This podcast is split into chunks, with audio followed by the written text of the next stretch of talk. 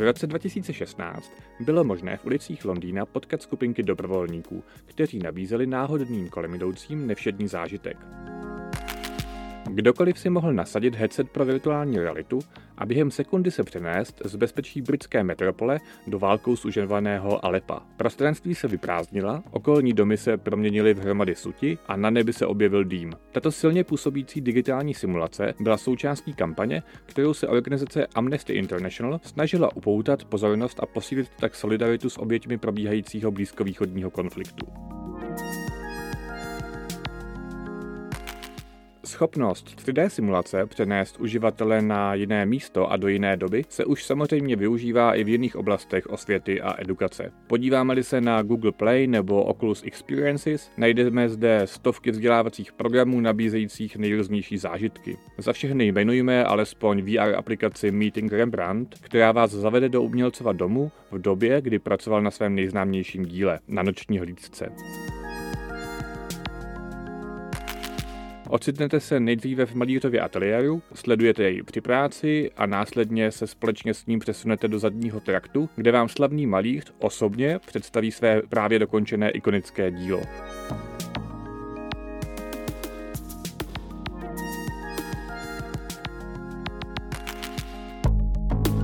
Ahoj, já jsem Lukáš Pilka, šéf designu ve společnosti Blue Ghost a tohle je můj nový podcast Update. V Blue Ghostu spojujeme design, technologie a digitální marketing. Tvoříme online aplikace, složitější weby, e-shopy a online kampaně, které plní předem vytyčené a jasně měřitelné cíle. A v updateu se budu věnovat designu, který řeší problémy. Tedy nikoli v estetice nebo módě, ale hledání nových neprošlapaných cest na pomezí designu, technologií a biznisu.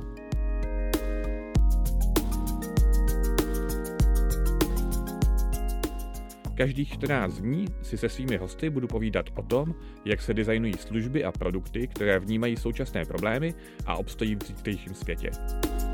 Blue Ghost Update, podcast o designu, který vidí do budoucnosti. Update. Setkání s Rembrandtem je typickým příkladem edutainmentu, což je zkrátka pro Educational and Entertainment, tedy zjednodušeně řečeno zábavné vzdělávání. Poprvé tento termín použil údajně Walt Disney v 50. letech minulého století. Tento koncept se ale objevoval už v renesanci a možná vám připomíná i komenského moto Škola hrou. Je to vlastně obsah, jehož primárním cílem je tě něco naučit a používá k tomu tu zábavu jako nějaký prostředek, jak to zpříjemnit anebo jako zefektivnit vlastně to učení se. To je Martin Tichota, technický ředitel Diver Labs, společnosti, která se zabývá vývojem virtuální reality. Ahoj Martine. Čau, Já bych tě tady přivítal v updateu. Update. Studio Diver Labs vytváří hry a zážitkové simulace ve virtuální realitě. Po Blue Effectu si zájemci mohli vyzkoušet jejich location-based experience Golem, kde si po nasazení VR brýlí a batohu s počítačem mohli projít středověkou Prahou. Přitom se pohybují ve fyzické aréně, na kterou je virtuální realita naklíčovaná. Přistáli jsme v Praze na Starém městě v roce 1593. Je tu příjemných 23,5 stupně Celzia a skoro jasno. Na stejném principu pak Dive Labs představili také Arachnoid a naposledy také dinosauři VR. Tohle jsou ankylosauři. Nádherná stvoření. Moji nejoblíbenější bíložravci. Kde třeba vnímáš nějakou jako hranici nebo rozdíl mezi tím, co jako už je jakoby ten edutainment a něco, co by si nazval ještě tradiční hrou? Jakoby v čem je vlastně jakoby ten rozdíl? Protože spousta her je situovaná do nějakých historických nebo přírodních jako mm. zajímavých scenérií, ale přesto si nemyslím, že jejich hráč úplně jako z nich vzejde jako poučený. Mm. Máš pravdu, to vlastně je případy Golema, kam jsme se snažili nějaký reálie dostat, to samý v dinosaurech, jako člověk se tam dozví něco o té době, o těch dinosaurech, co jedli a tak. Ale rozhodně bych to nenazval edutainmentem. Pro mě to vlastně vychází z té definice, kterou jsem říkal, a to, že je to o tom goalu, který ten obsah má. To znamená, že pokud ty to designuješ s tím, že cílem je toho uživatele něco naučit, tím pádem se to pro mě stává jakoby edutainment. Ve chvíli, kdy jakoby myslíš primárně spíš na to, aby ten člověk bavil, hrál to třeba opakovaně, já nevím, prostě sbíral body a tak, tak už převažuje jakoby ten entertainment prvek. A i se to ukazuje vlastně na té poptávce po, po těchto obsazích, což jsou logicky třeba školy, tak uh, oni právě lpí hodně na, tý, na těch faktech a zajímá je, co si ten žák z toho odnese, spíš než jestli ho to bude bavit. Ty kromě toho, že pracuješ eh, v Diver Labs a kde seš eh, částečně podepsaný pod těma titulama jako Golem, Arachnoid a Dinosaury, tak se podílel nebo se podílíš i na projektu Gulag. Mohl by si taky vysvětlit, co je vlastně jeho podstatou a klidně to vem úplně od začátku, jako bych ani nevěděl, co to Gulag byl? Jasně. Eh, já teda budu mluvit spíš o Gulag.cz, což mm. je mhm. taká iniciativa. Eh, tohle je teda hodně čerstvá spolupráce, zhruba tak měsíc, kdy jeden můj kolega z Diveru právě, on se dlouhodobě podílí tady na, na té iniciativě Gulag.cz, což je skupina lidí z akademického prostředí primárně, kteří se rozhodli prostě rozšířit povědomí o gulazích, o vlastně té době, nějakých 40., 50., 60. letech v Rusku, co to byly gulagy, jak se tam ty lidi dostali, jak snadný tam vlastně bylo se dostat a jak těžký bylo se dostat vlastně z nich zpátky. Už na tom pracují nějakou dobu. E, vlastně důkazem toho je, že existují třeba stránky gulag.cz, kde je úplně skvěle takovou hodně interaktivní podobou právě znázorněno, kde všude ty gulagy byly, jak mezi nimi různí lidi cestovali. Jsou tam vždycky konkrétní příběhy lidí a na mapě je pak vidět, že oni třeba si řekli, OK, já prostě půjdu učit do Ruska, mějte se tady fajn, odešli z Čech a během roku prostě na základě nějakého vykonstruovaného obvinění skončili v Gulagu, kde prostě strávili následujících 20 nebo 30 let právě tyhle příběhy se snaží ta skupina mapovat a vlastně dávat jakoby do kontextu, protože to téma je aktuální, si myslím, stále nějakým způsobem, pořád jsou tam nějaký paralely a stojí za to se jakoby o tom bavit. No a teď oni dostali grant na to vytvořit právě nástroj výukový, čili nějaký edutainment obsah, který by tohle doplnil, tu webovou stránku a vůbec celé to jejich snažení a rozhodli se teda, že to udělají ve VR a mě si přizvali jako konzultanta, abych jim s tím pomohl. A povíš mi, proč je dobrý třeba takovouhle věc jako Gulag vytvářet ve VR, proč je tahle ta forma podle tebe třeba šikovnější, než kdyby to byla, nevím, nějaká online hra nebo nějaká jako mobilní aplikace, nebo je nějaký jako konvenční formát, jako nějaká tištěná kniha. Mm-hmm. V čem si myslíš, že ta v tom edutainmentu konkrétně může mít to VR přednost? Tak to bych vystihnul jedním slovem, což je imerze. To Co je, znamená? Tak imerze je takový skvělý buzzword, který se používá jako v souvislosti úplně se vším. V podstatě v překladu to znamená nějaký ponoření se nebo vtáhnutí do děje, něco takového. U toho VR si myslím, že to je hodně relevantní, protože ono má fakt sílu toho uživatele vtáhnout natolik, že zapomene, že sedí v kanceláři prostě s headsetem na hlavě, ale fakt si myslí na chvíli, že je v tom gulagu nebo mezi pyramidama nebo na nějakém úplně jiném místě díky tomu vlastně on pak dává mnohem větší pozor a je mnohem větší šance, že si z toho něco odnese. A ten zážitek, který na něm nechá, bude mnohem silnější, než kdyby si to třeba jenom přečetl nebo to viděl na obrazovce telefonu. Já jsem vlastně viděl nějaký jakoby podobný příklad, eh, že s tímhle tou technologií pracuje ta Amnesty International, která se snaží nějak jakoby zprostředkovat třeba zážitky, co můžou mít třeba vězni jako v ruských věznicích mm-hmm. nebo oběti nějakého násilí třeba v syrské válce a podobně, že se může vlastně jako dostat do nějaký velmi nekonformní situace a prožít se vlastně skoro jakoby v té kůži toho mm-hmm. jako té oběti.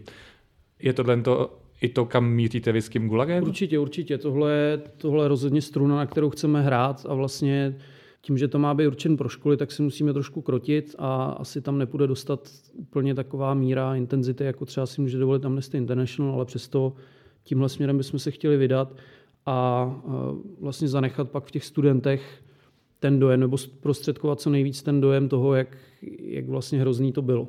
Ale nejenom to, samozřejmě není cílem jenom je jakoby nějak vystrašit, vyděsit a hodit je do nějaké depky z, z nějakého brutálního výslechu, ale jim vlastně dát do kontextu celkové historii a, a souvislosti, který ten Gulag měl. Proč je ta imerze jako tak důležitá, nebo jak se vlastně jakoby tomu VR prostředí jako daří tu imerzi budovat? V čem je ta imerze třeba silnější, než když se podívám na film? Já myslím, že z 80% lidí, kteří si VR nasadí nebo co si s VR spojují, je eh, stereoskopický věm. Je to taková technika, kterou ošálíme náš mozek tak, že ho přinutíme myslet si, že se dívá na trojrozměrný obraz.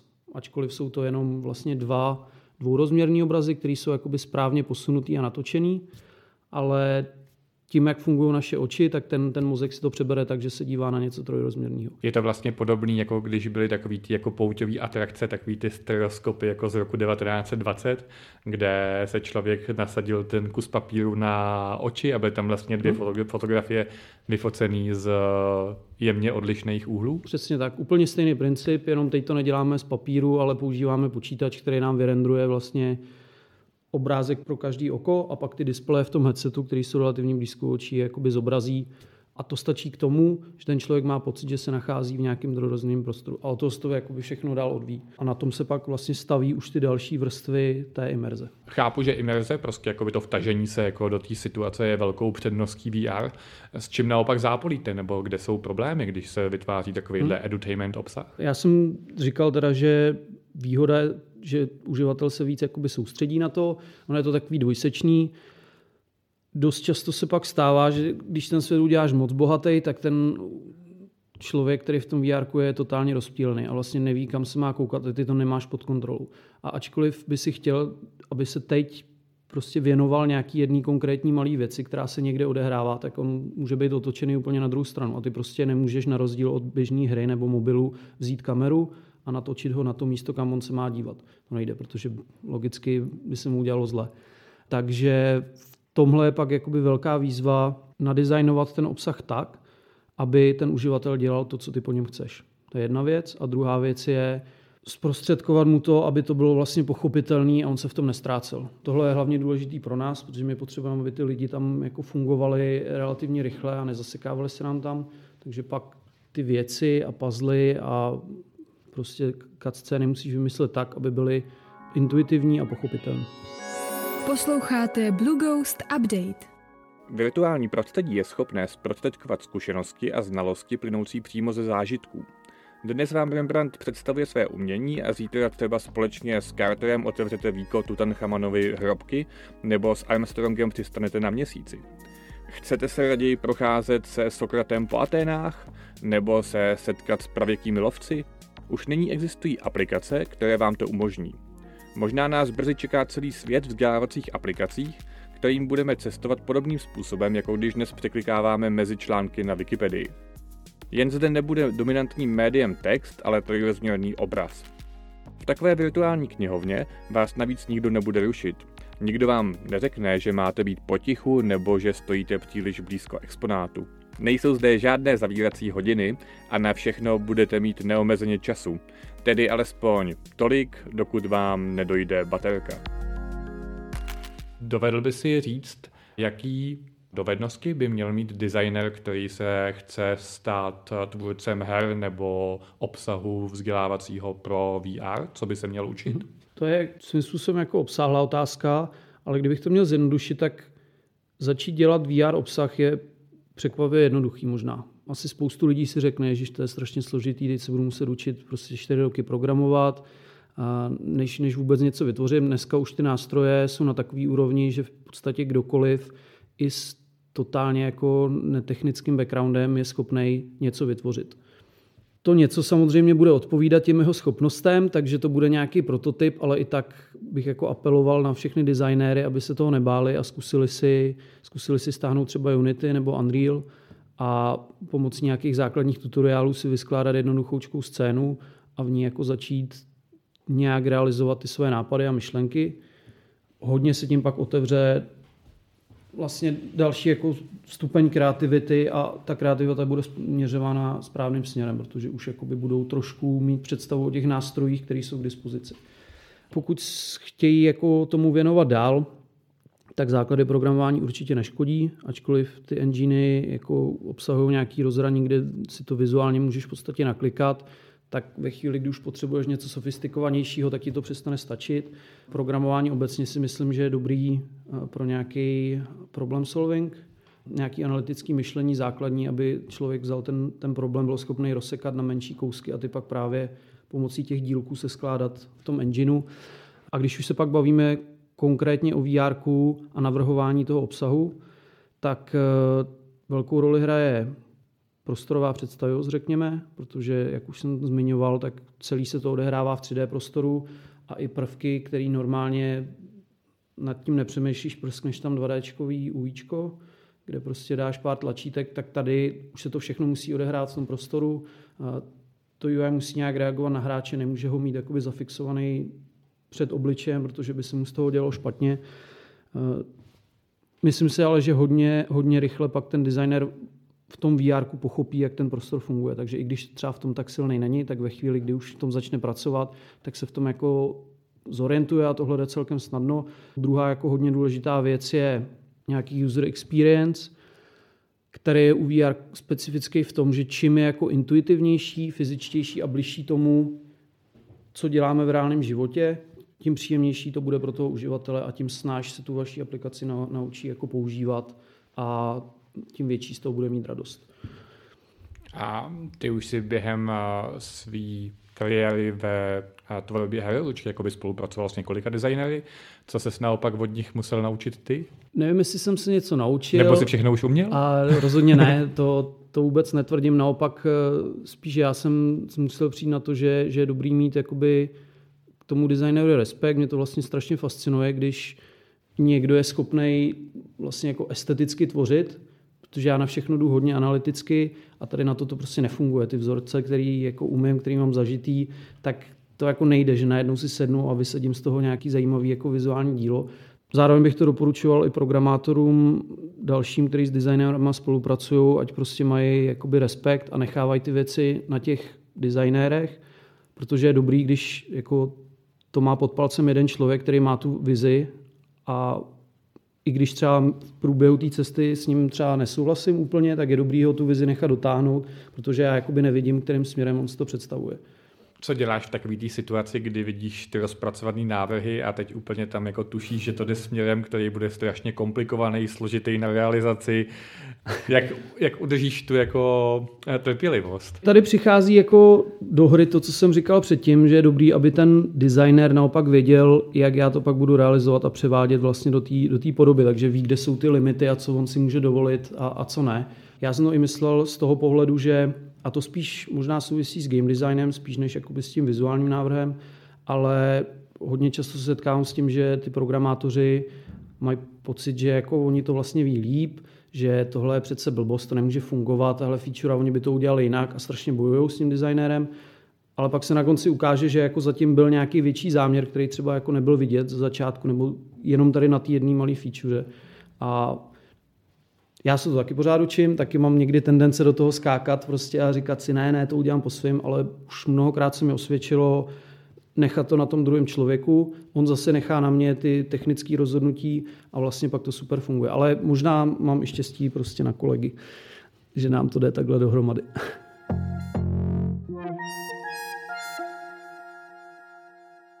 jak si představuješ edutainment za 10 let, jak třeba bude vypadat uh, pátý vydání Golema, který vydáte v roce 2030? Tak eh, nebude to edutainment golem, to vím určitě. Aha. Nevím ani, jestli to bude golem vlastně, to téma by se rychle večerpalo, ale za těch deset let si myslím, že bude pokračovat miniaturizace, to znamená, že hardware bude mnohem ergonomičtější. Myslím, že za těch deset let už bychom se byli schopni dostat eh, do fáze, kdy VR braille budou v podobě klasických dioptrických nebo i menší kontaktní čočky nebo něco podobného. S tím souvisí i to, jak se do nich bude dostávat obsah. Za deset let už doufám budou 5G sítě i tady u nás, pokud nás teda nezabijou samozřejmě do té doby. nebo mezi náma nerozšíří ten koronavirus, přesně, až je tady všude nebo, nasadí. Tak. To znamená, že veškeré výpočty se budou moci odehrát v cloudu a do těch čoček, do toho VR zařízení už se bude streamovat jenom ten samotný obsah. Díky tomu vlastně bude přístup i ke spoustě obsahu, naskenovaným historickým dílům a podobným dalším věcem.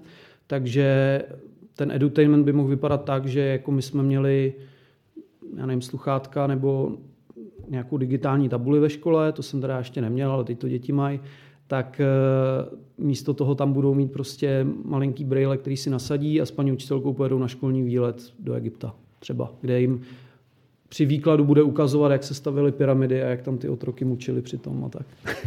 Takže místo toho, aby jim ty pyramidy promítla, tak jako by zapne tlačítko a bude Přesně. stát před těma pyramidama. A, a, a bude tam vlastně, bude těžit z toho, co jsem říkal, ty, ty děti to budou moc zažít, uvidí to, jak ty pyramidy byly obrovský, prostě co se tam používalo, možná si budou moci vyzkoušet, jak funguje kladka díky tomu, jak ta se podílela, nebo nakloněná rovina, jak ta se podílela vlastně na, a zjednodušovala tu stavbu těch pyramid a tak dále. Bude to vlastně mnohem interaktivnější díky tomu. Co si myslíš, že se naopak jako nezlepší? Jakoby, hmm. S čím to VR jako pořád bude jako zápasit bez ohledu na to, jak se ty technologie jakoby posunou dopředu? Tak já myslím, že do deseti let nebudeme schopni hacknout mozek ještě hmm. do té míry, aby jsme ho... A, a to je problém nebo štěstí? No, to nevím, to je asi na další podcast. OK.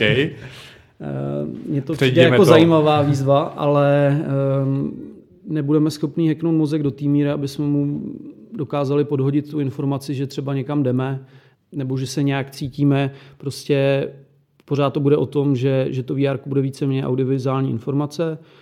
Možná budeme schopni jako zprostředkovávat Čichy, když to je taky poměrně velký challenge. Oni jsou zařízení, které to umožňují, dají se připojit na normální headset a jako simulují nějaký pachy, ale vlastně je to strašně nepřirozen, protože to, jak funguje nos, je násobně komplikovanější, nebo vůbec to, jak se skládají pachy, než, než to, jak se generuje vizuální informace.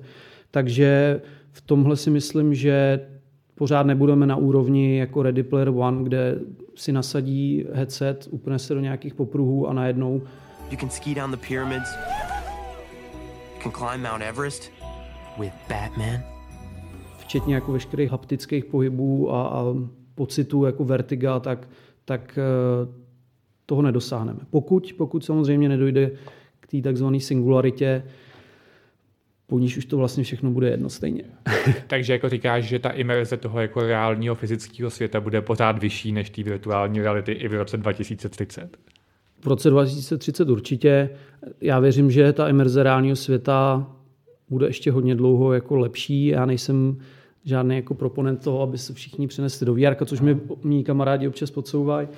Myslím si, že jako technologie vlastně nemůže za ty zlé věci. Technologie je prostě nějaký nástroj, spíše to o tom, jak ta společnost ji využívá, co s ní dál jakoby dělá a vždycky ty špatné věci vychází z té společnosti jako takový. Takže pokud budeme jako dostatečně moudří a nenecháme si tu technologii přirůst přes hlavu, tak eh, nás bude obohacovat, posouvat někam dál, ale pořád jako můžeme si výjít do přírody, jít si zaplavat nebo proběhnout, pokud to tady úplně nezničíme teda do té doby.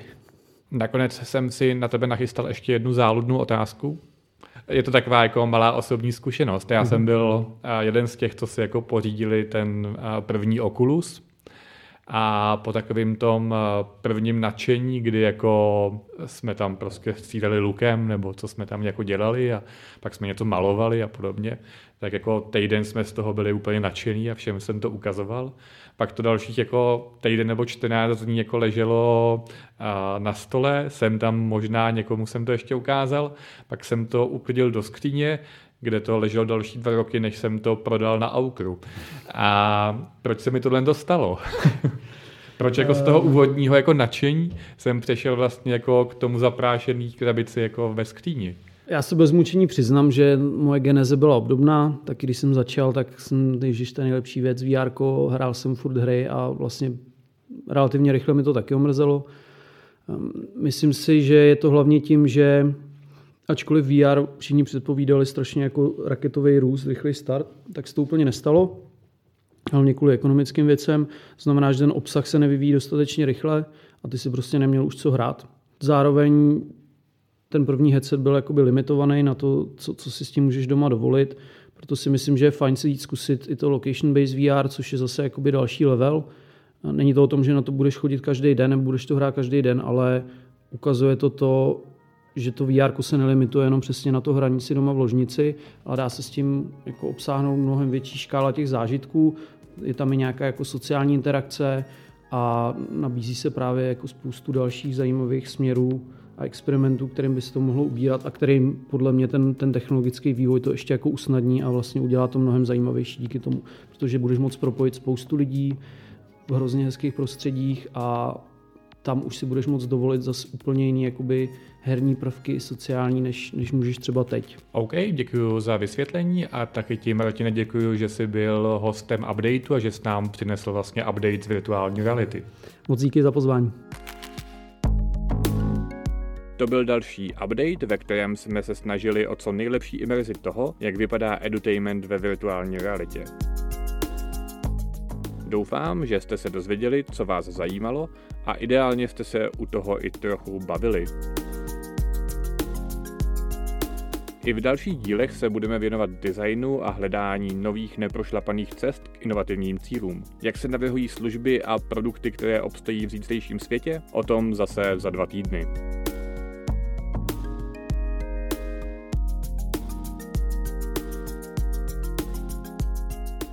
Díky, že jste nás poslouchali. Pokud máte chuť, můžete nám poslat nějaký feedback na našich sociálních sítích nebo na e-mailu update.blueghost.cz. Mějte se fajn a i v novém roce se udržujte up to date s Blue Ghost Update.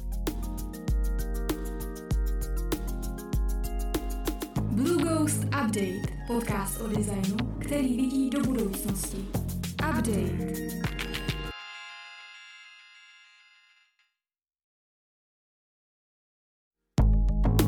Podcast Blue Ghost Update pro vás připravili Lukáš Pilka, šéf designu společnosti Blue Ghost, scénář, střih a mix Vojtěch Koval, produkce Bára Kubátová, hudba a sound design Jaroslav Pokorný.